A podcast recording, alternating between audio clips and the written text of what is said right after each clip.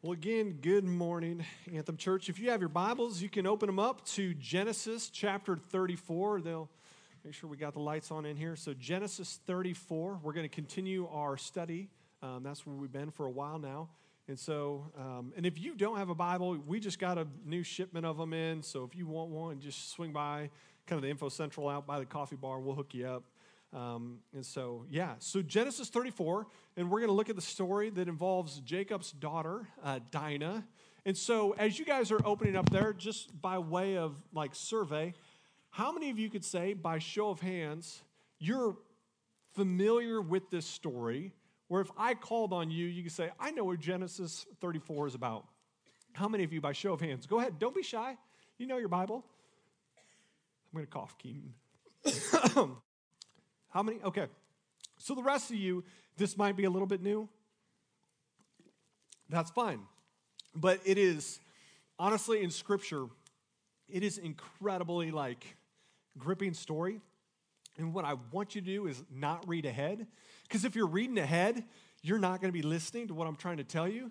And so we need to come to an agreement. And so if you could just repeat after me I promise some, some, hold on, we're missing a few people. I promise, I promise to not read ahead. Not read ahead. Thank you, Anthem Church. Okay, so Genesis 34. So Dinah, this is, uh, I'm going to read in verse 1. It says this Now Dinah, the daughter of Leah, who she bore to Jacob, went out to see the women of the land. Okay, stop there. No reading ahead. So, what we understand to this point, Dinah has 11 brothers. Can you imagine what it would be like growing up in that house with 11 brothers? They're probably wanting to wrestle with her, catch frogs, like go hunting. And here they are. They just, we saw that they left Laban in that land, and they are just now, they met Esau and now they're relocating next to this town, Shechem. And so they're just right next to this new town. And finally, someone other than her family exists. And so we see right away that she wants to go out and see the women of the land. Understandable, right? And so she's going to go make some friends. While it's understandable, it's a terrible idea. Here's why. We've been studying Genesis and we've seen on three separate instances where even married women, when they go to a new location, and this would have been her grandma and her great grandma, when they went to a new location, the rulers in that area took notice of them, brought them into their harem of wives, and thank the Lord that nothing bad happened before Abraham and Isaac could get their wives back. But to go for a walk as a woman, bad idea given the context because again it's the wild west. There is no fear of god. And so sinful people are doing sinful things. Going to keep reading verse 2 we're stopping in 4 okay? And when shechem the son of hamor the hivite the prince of the land saw her he seized her and lay with her and humiliated her and his soul was drawn to dinah or your translation might say he became infatuated with Dinah, the daughter of Jacob. And he loved the young woman and spoke tenderly to her. So Shechem spoke to his father Hamor and said, Get me this girl for my wife. Okay, stopping there. Understand what happened is this prince, again, whom the city is named after, perhaps he's never been denied anything in his life. Later, we're going to see he's, he's the first in his father's household. He sees this woman, physically forces himself upon Dinah, and he rapes her. And I want to talk about Dinah first. what was she feeling? Here she just wanted to go see some women in the land. And now she finds herself in this situation where she has been violated. I don't know if she's angry, she's mad, broken, all of those at the same time. I imagine some of the thought is like, now am I going to conceive and give birth to a child, which would be this painful reminder on a daily basis? And unfortunately, some of you don't have to know how Dinah felt. Like, you, you don't have to wonder, you personally know how she felt. Statistically speaking, it's around 18% of women in the US have experienced rape. The statistic only increases on college campus, where it's as high as one in four women will be victims of, of sexual assault. I'm a dad to four daughters. I don't like what that means statistically. It makes me angry, frustrated, primarily angry, to just think about sending my daughters into a world like that. And if you have been a victim of rape or molestation, I am, I'm sorry. I, I don't know what else to say other than I'm truly sorry for the evil that has been done upon you. That is not okay. Men are to use their strength to protect women, not to prey on them. God made men strong for a reason, and they're supposed to use that strength to protect women. But instead, we see here that he doesn't protect her, he just preys upon her. And men, I just want you to begin to understand perhaps some of the ignorance that we feel around this topic. I don't think we fully comprehend how vulnerable women will feel often. In fact, it was this past week talking about it with some of our staff gals that made me realize I'm pretty ignorant to the topic. Let me help you understand our ignorance, men. Men, here's a survey by show of hands. How many of you carry a can of like mace on your car keys or with you when you go out for like a run or something? Men, how many of you, by show of hands, carry mace with you? I see no hands. Women, same question. How many of you have mace to protect yourself? Do you understand the level of vulnerability that is even just displayed by that simple question? We don't have to think about being assaulted or raped, but women, that is something that is that is there and it's understandable. It was years ago, thousands of years ago, that was a problem, and even today, it is still very much a problem. And I realize my ignorance in this, and, and every year, how this comes out, and I think how we hurt our Christian sisters in this. We talk about missions trips, going overseas, and uh, we send college teams. And every year, the girls outnumber the guys when it comes to those applicants, and it seems like we're scrambling. And you talk to guys, and again, I was one of those at one time. It's like, ah, I just don't know if that works for my plans. And so, what we're saying in that is, oh, we're willing to let our sisters in Christ travel to a foreign country by themselves without men there to use their strength to protect them.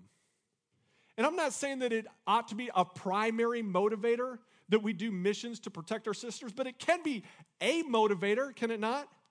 That we would want to think about our, our, our sisters in Christ and how to protect them. And just so you understand, apart from even just that push there.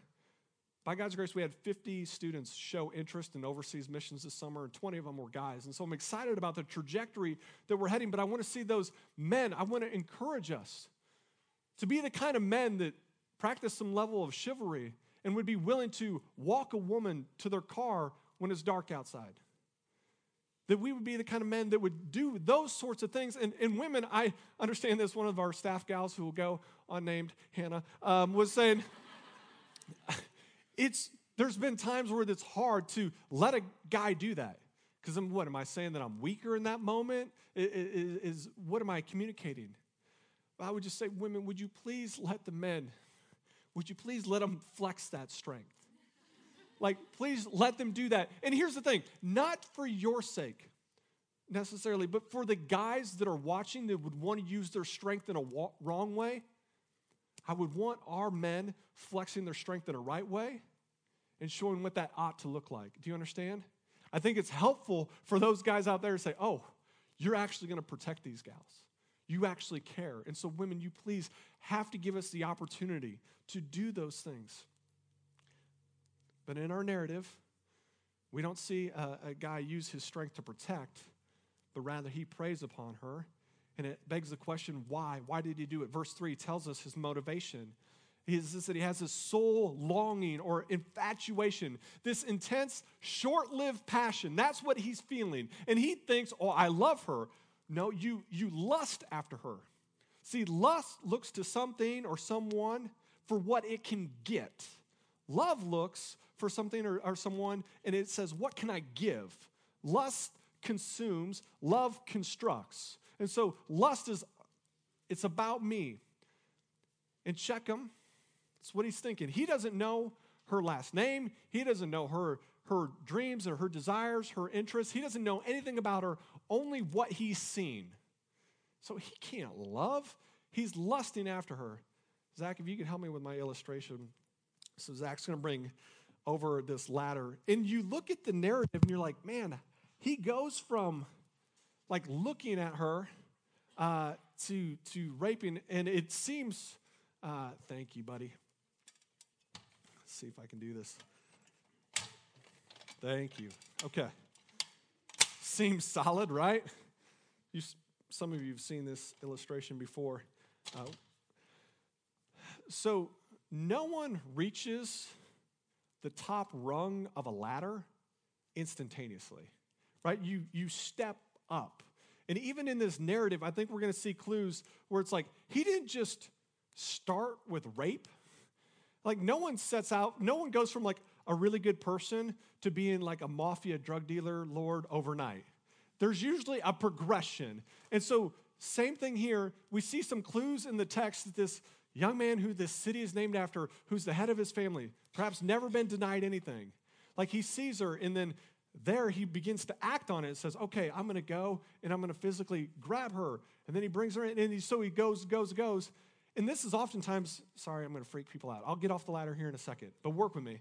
Like we, we climb this ladder, and it, we don't feel our sin oftentimes until we fall off like the 10th rung of the ladder. And then you hit the ground. You're like, how did I get to this spot of looking at this or doing this thing? Or you see this like in adultery cases, like people, I don't know how that I began to sleep with my receptionist. Or There's a progression that took place.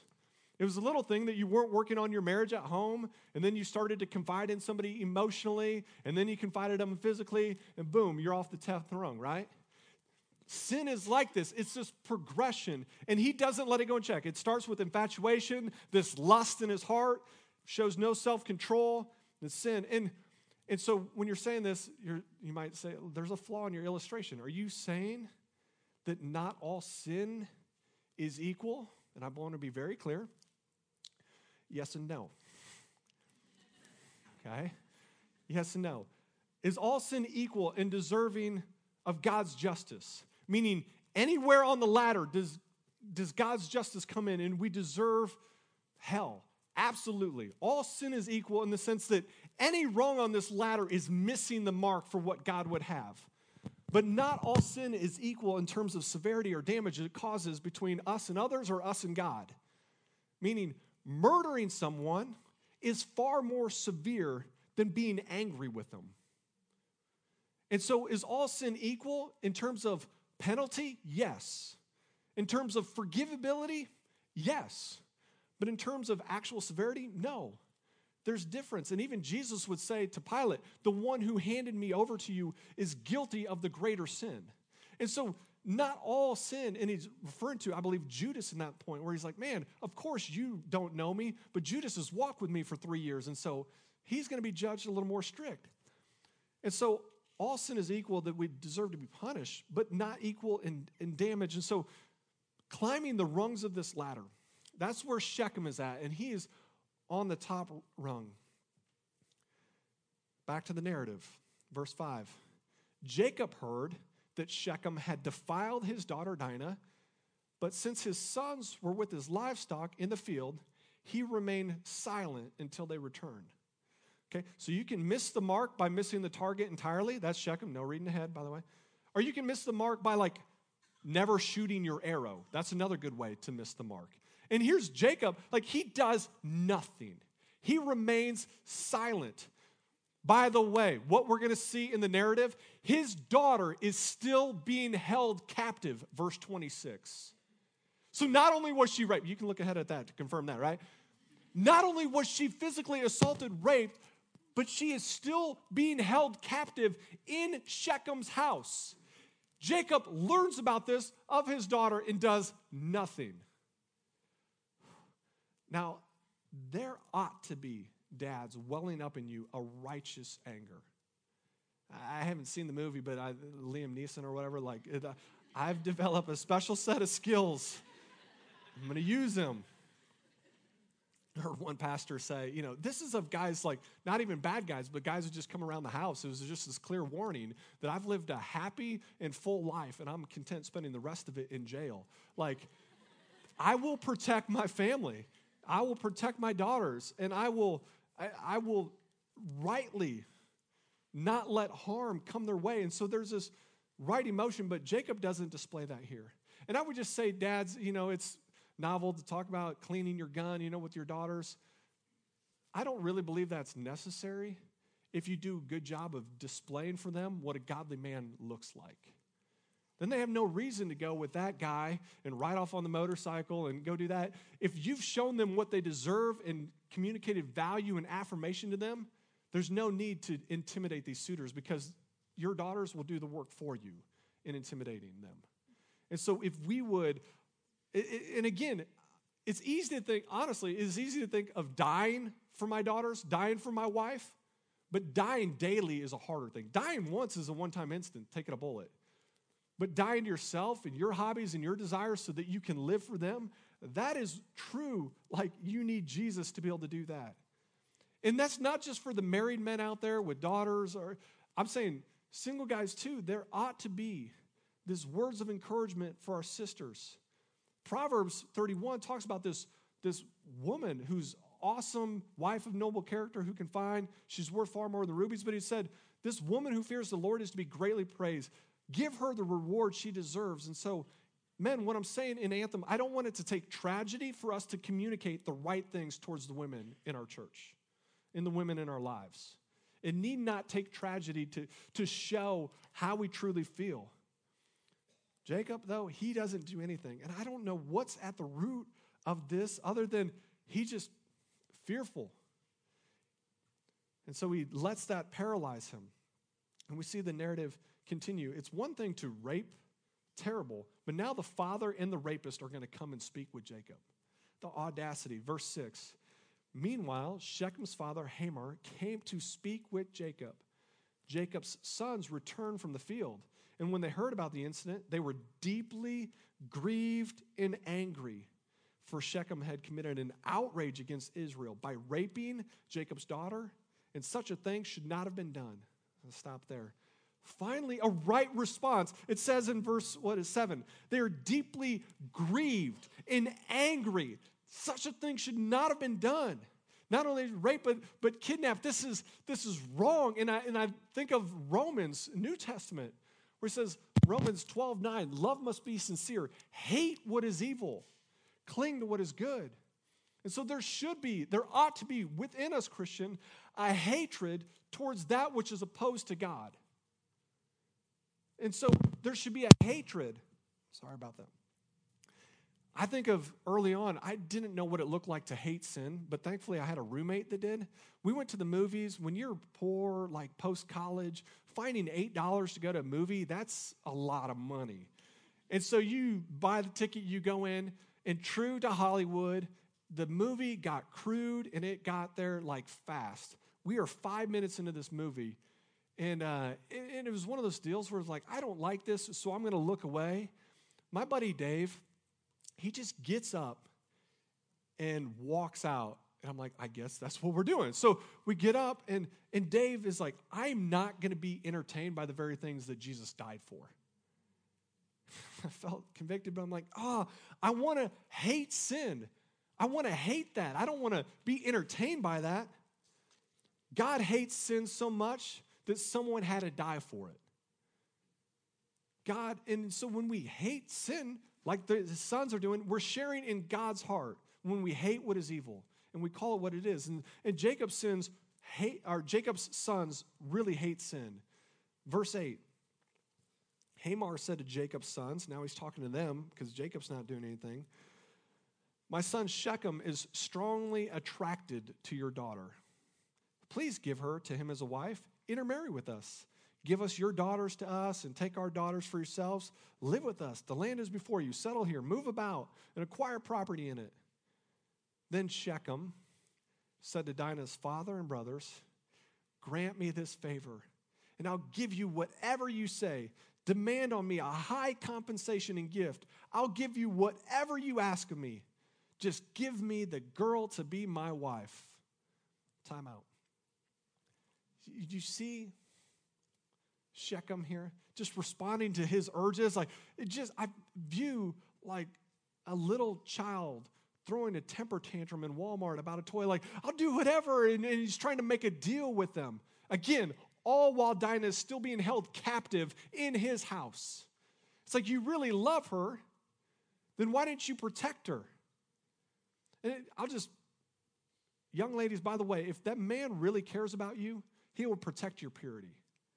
Shechem, he doesn't care about her. He's looking to what he can get. If he really cared, why didn't he apologize for the wrong that he's done? And again, you see in his thing, he's not just wanting one daughter, he wants all the daughters of Israel to marry with these men. And I just think of him up there making that case, and it, and it reminds me of, uh, of Shechem being up here on this ladder, uh, the great philosopher uh, Johnny Cash. Uh, he said, Sooner or later, God's going to cut you down. And just, he's up there and he doesn't know what's coming. And, and, and God cannot be mocked. Galatians 6 says, You will reap what you sow. And he's just sown to the flesh. I do what I want, what I feel. And he says, I love her. To which the brothers say, Okay, verse 15.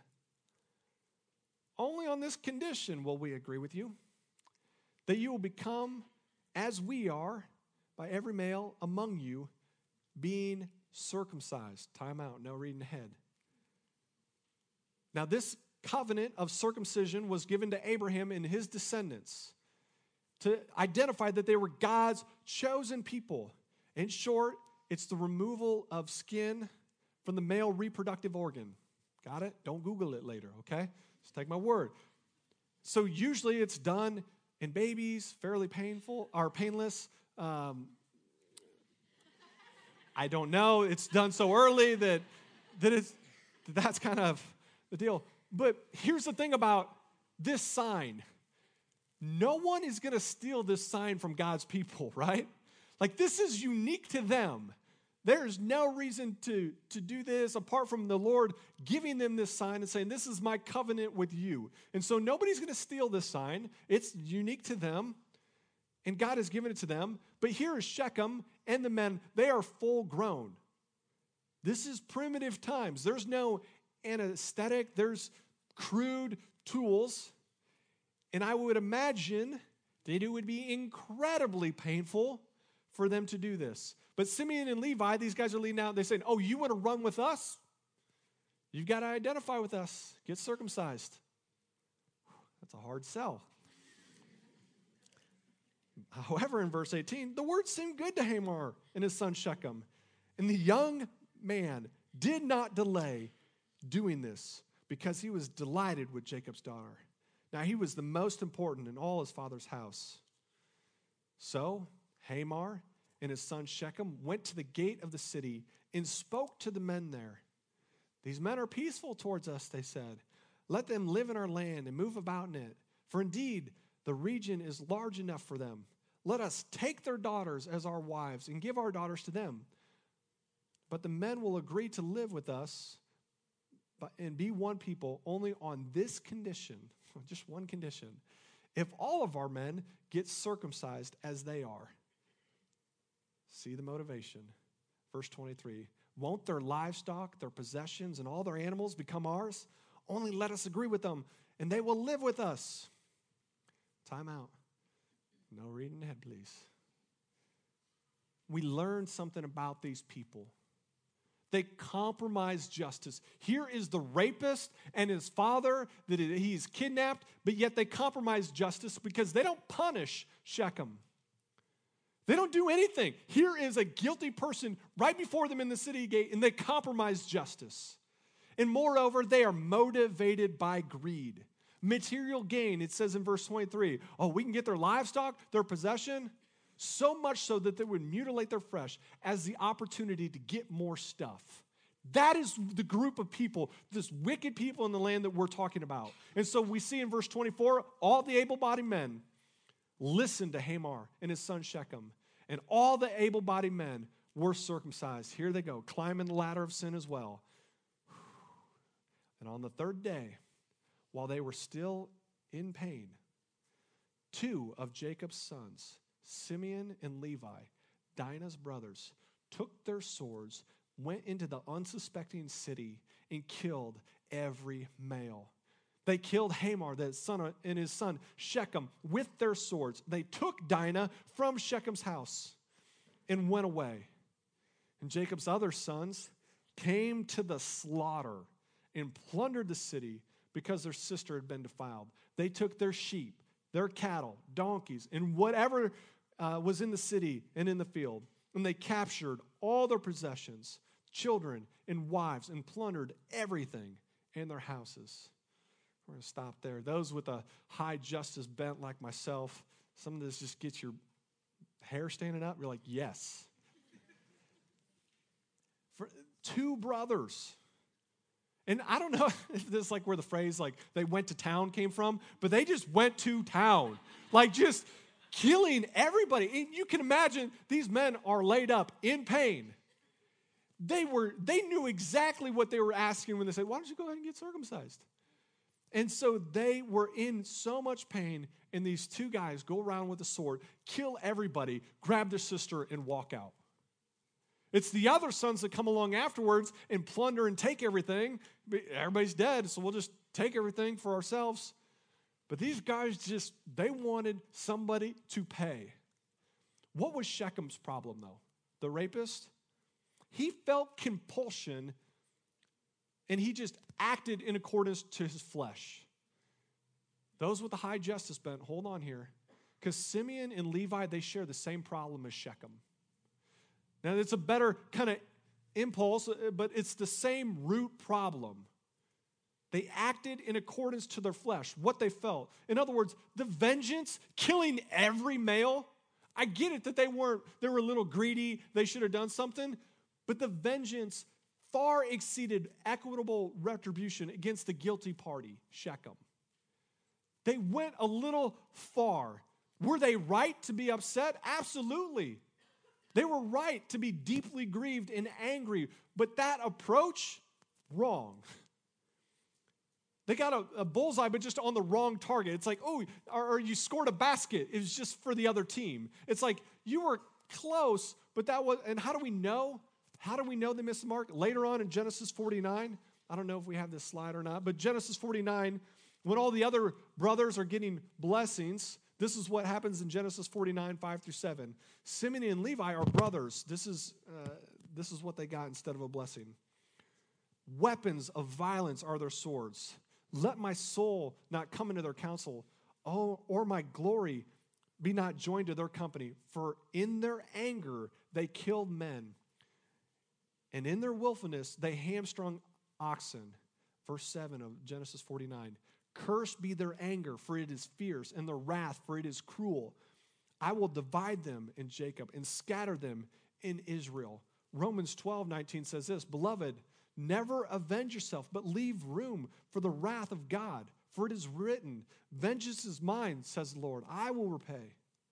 Simeon and Levi might have had a better root motivation than Shechem but they're still given to the flesh. They didn't consult God and say, God, what do you want me to do? They're saying, we're angry, we're mad, and rightfully so, so we're going to go kill everybody. The same sort of impulse that was in Shechem to do what they felt like, they have a better feeling, but it's still unchecked. It's still acting in accordance to what their flesh felt like. And so it's the same kind of bad root motivation. And I would just say to those, some of you, you have that discernment. You see sin and you're bothered by it. That's not necessarily a bad thing. Some of you are really good at being able to identify people's sins, where they're going wrong. And I, and I know there's others that are kind of on the other end of, of the more merciful side of things, where it's like, man, I'm just going to assume the best. But some of you rightfully can discern and see those things. That's not a bad thing, but it comes with a warning from Jesus. He's saying you're right to want to go get the speck of sawdust out of your brother's eye, but first remove the plank out of your own eye. It's not wrong to hate sin. You just have to be willing to hate your own sin as well. Does that make sense? And so it's, a, it's a good thing to want to have justice and righteousness, but make sure that, that you also hate your own sin as well. And I just think it's a good warning for those that see it in other people or those that say, well, I just have to say it. I, I, I just got to call it how I see it. I have to do something no one else will. Again, I think that's just going under the ladder of like how you see it and you're climbing on up. But are we consulting God? Do we have a level of mercy and understanding that would come from the Lord? And so, again, these guys get cursed because of their anger. There are some good things there in their motivation, but they're still given to the flesh, just like Shechem. And then we see Jacob in verse 30 said to Simeon and Levi, You have brought trouble on me, making me odious to the inhabitants of the land, the Canaanites and the Perizzites, for uh, we are few in number, and they will unite against. he just knows this is going to happen, right? For we are few in number. If they unite against me and attack me, I and my household will be destroyed. But they answered, Should they have treated our sister like a prostitute? Jacob, he doesn't like making trouble, and I get that. But Jacob, what are you going to do when trouble comes to you? I get that you don't want to make trouble, but trouble found its way to you. Ultimately, no one responds rightly in the story. Jacob doesn't do anything. Simeon and Levi do the wrong thing. Shechem does the wrong thing. If you're looking for the right person in the story, you're not going to find it. They're all given to the flesh. And Romans 8, verse 8 says, Those who are in the flesh cannot please God. And so, this whole thing, I want you to understand the context as we kind of wrap this up. Likely, the author of this is Moses. And he is writing this for now the nation of Israel, Israel, who would have taken like this whole, these sons would go on to have children, and they would just be known as tribes of people. And they are coming out of Exodus. And I believe he is writing these stories, reminding them of Sodom and Gomorrah, reminding them of Dinah.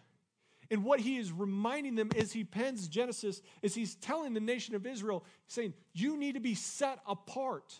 God is going to give us this land, and we need to not be like the people of the land who are wicked, who do what their flesh desire, which ultimately leads to destruction. What he's saying is a reminder with these stories is saying we got to follow God. God's call for his people is to be set apart, not climbing the ladders of sin, but rather being set apart. And so it would serve as a reminder for the nation of Israel as they would hear these stories like this out of Genesis 34. And I honestly think, Anthem, what an opportunity we have in our culture to be set apart. Man, so many times people just want to do what they feel like, no matter what the cost is. And they constantly want to try and find their own way to happiness, be it through relationships, money, careers, whatever it is, and constantly climbing this and finding, oh, it always leads to falling off and feeling broken and hurt. And perhaps you've done this where you've tried over and over again saying, Well, I'll do this to make me happy. And without fail, every time we come, boom, snap right back. And I believe it's God's grace to not let us get far from Him. And what He would say is if you're looking for an example to follow, you got to keep flipping to the right where you find Jesus, who said, Not my will be done, but God, your will be done. And for those that invite Jesus into our lives, and God comes to live inside of us. He'd say that manifests itself in ways of love, joy, peace is in there, patience, kindness, goodness, faithfulness, gentleness, self control, all of which we don't see in this narrative, but it's ultimately found when Jesus comes to live within us. And how that happens is acknowledging that we are broken, that our ways lead to destruction, and acknowledging that Jesus Christ is the way, asking Him to forgive us of our sins. And so the narrative was written for Israel to be set apart. I think for us, all the more, to be set apart as God's people that have first experienced the love from God, that that would overflow and manifest itself in ways that, that are not natural, but supernatural that come from God. Because it's natural to want to give somebody what they deserved, it's supernatural to die in their place. That is what God would have for his people that have accepted the supernatural love of God through Jesus. And so we're going to have an opportunity to reflect that with communion, which is God's way of saying, do this in remembrance of my body broken, my blood shed. But before we do communion, you're going to actually get to hear a testimony from another student that has surrendered their life to Jesus. And so I'm going to bring Ruth up, and she's going to share her testimony, and then I'll give us some instructions before uh, she gets baptized. So this is Ruth. Hi, guys. Hello. Hi, my name is Ruth. Um, so I was baptized as a baby. I was raised by parents who raised me and my siblings to know and love Jesus from the beginning. Um, and so from a really young age, I just knew that I was a sinner and that I needed Jesus to have a right relationship with God um, because my sin deserved punishment and that was hell. And so I knew that um, I needed a relationship with Jesus. And so at a really young age, I accepted Christ. And all throughout my childhood, um, was just learning what that looked like to have a relationship with Him and grow closer to God, um, and going to church and having devotions with my family and going to summer camp. And so, all throughout elementary school, life was relatively easy, um, nothing too hard or challenging. But um, at the end of seventh grade, my parents told my siblings and I that we were getting ready to move to Columbia, Missouri, and that was really hard for me. The move was really hard. Um, just figuring out what it looked like to make new friends, leave the home that I had known, and come to a new place and get into a new school um, in a new um, town. And so that was hard. And through that, just learning to um, trust God and know that He has a plan and that His plan is good um, and that He is good at the end of the day. And so um, after moving here, still continued to go back to church camp in Iowa. Um, and that was a super important place for me um, in my walk with God. And I think there is where I really learned what it looked like to have my own personal relationship with God and just really um, make my faith my own and desire to have that personal relationship and have um, quiet time on my own and just be in the Word. Um, and so as high school started to come to a close, um, people are asking, Where do you want to go to school? What do you want to study? And I didn't know. And so that question was really frustrating for me. Um, and so I started to pray about it and just think about what it would look like after high school for me and um, what my options were. And um, at some point, my mom threw out the idea that I could spend some time in Swaziland, Africa, um, with my aunt, who's a full time missionary there. And so that's what I decided to go with. And so before I knew it, um, we are making plans for that and fundraising um, and getting ready to spend a semester over there doing ministry alongside my aunt for four months. And so there were things about that that were really hard, um, but I also got to see a lot of really cool things, and God worked in incredible ways. Um, and so, coming back from Africa, started college here, um, got involved in Salt Company, and started coming to Anthem. And since coming to Anthem, have just seen baptisms done over and over and over again, and just seen the passion behind it. And because of that, just started to question what it looked like that I was baptized as a baby and what that means for me um, here and going forward. And so ultimately, after lots of praying about it and talking with my parents and other people about it, have just decided that I want to stand up here in front of the church today, um, professing my faith. And this water isn't what saves me, but it is a symbol um, that my sin has been put to death with Jesus on the cross and that I am raised to new life with him and I am a new creation because of him. Mm.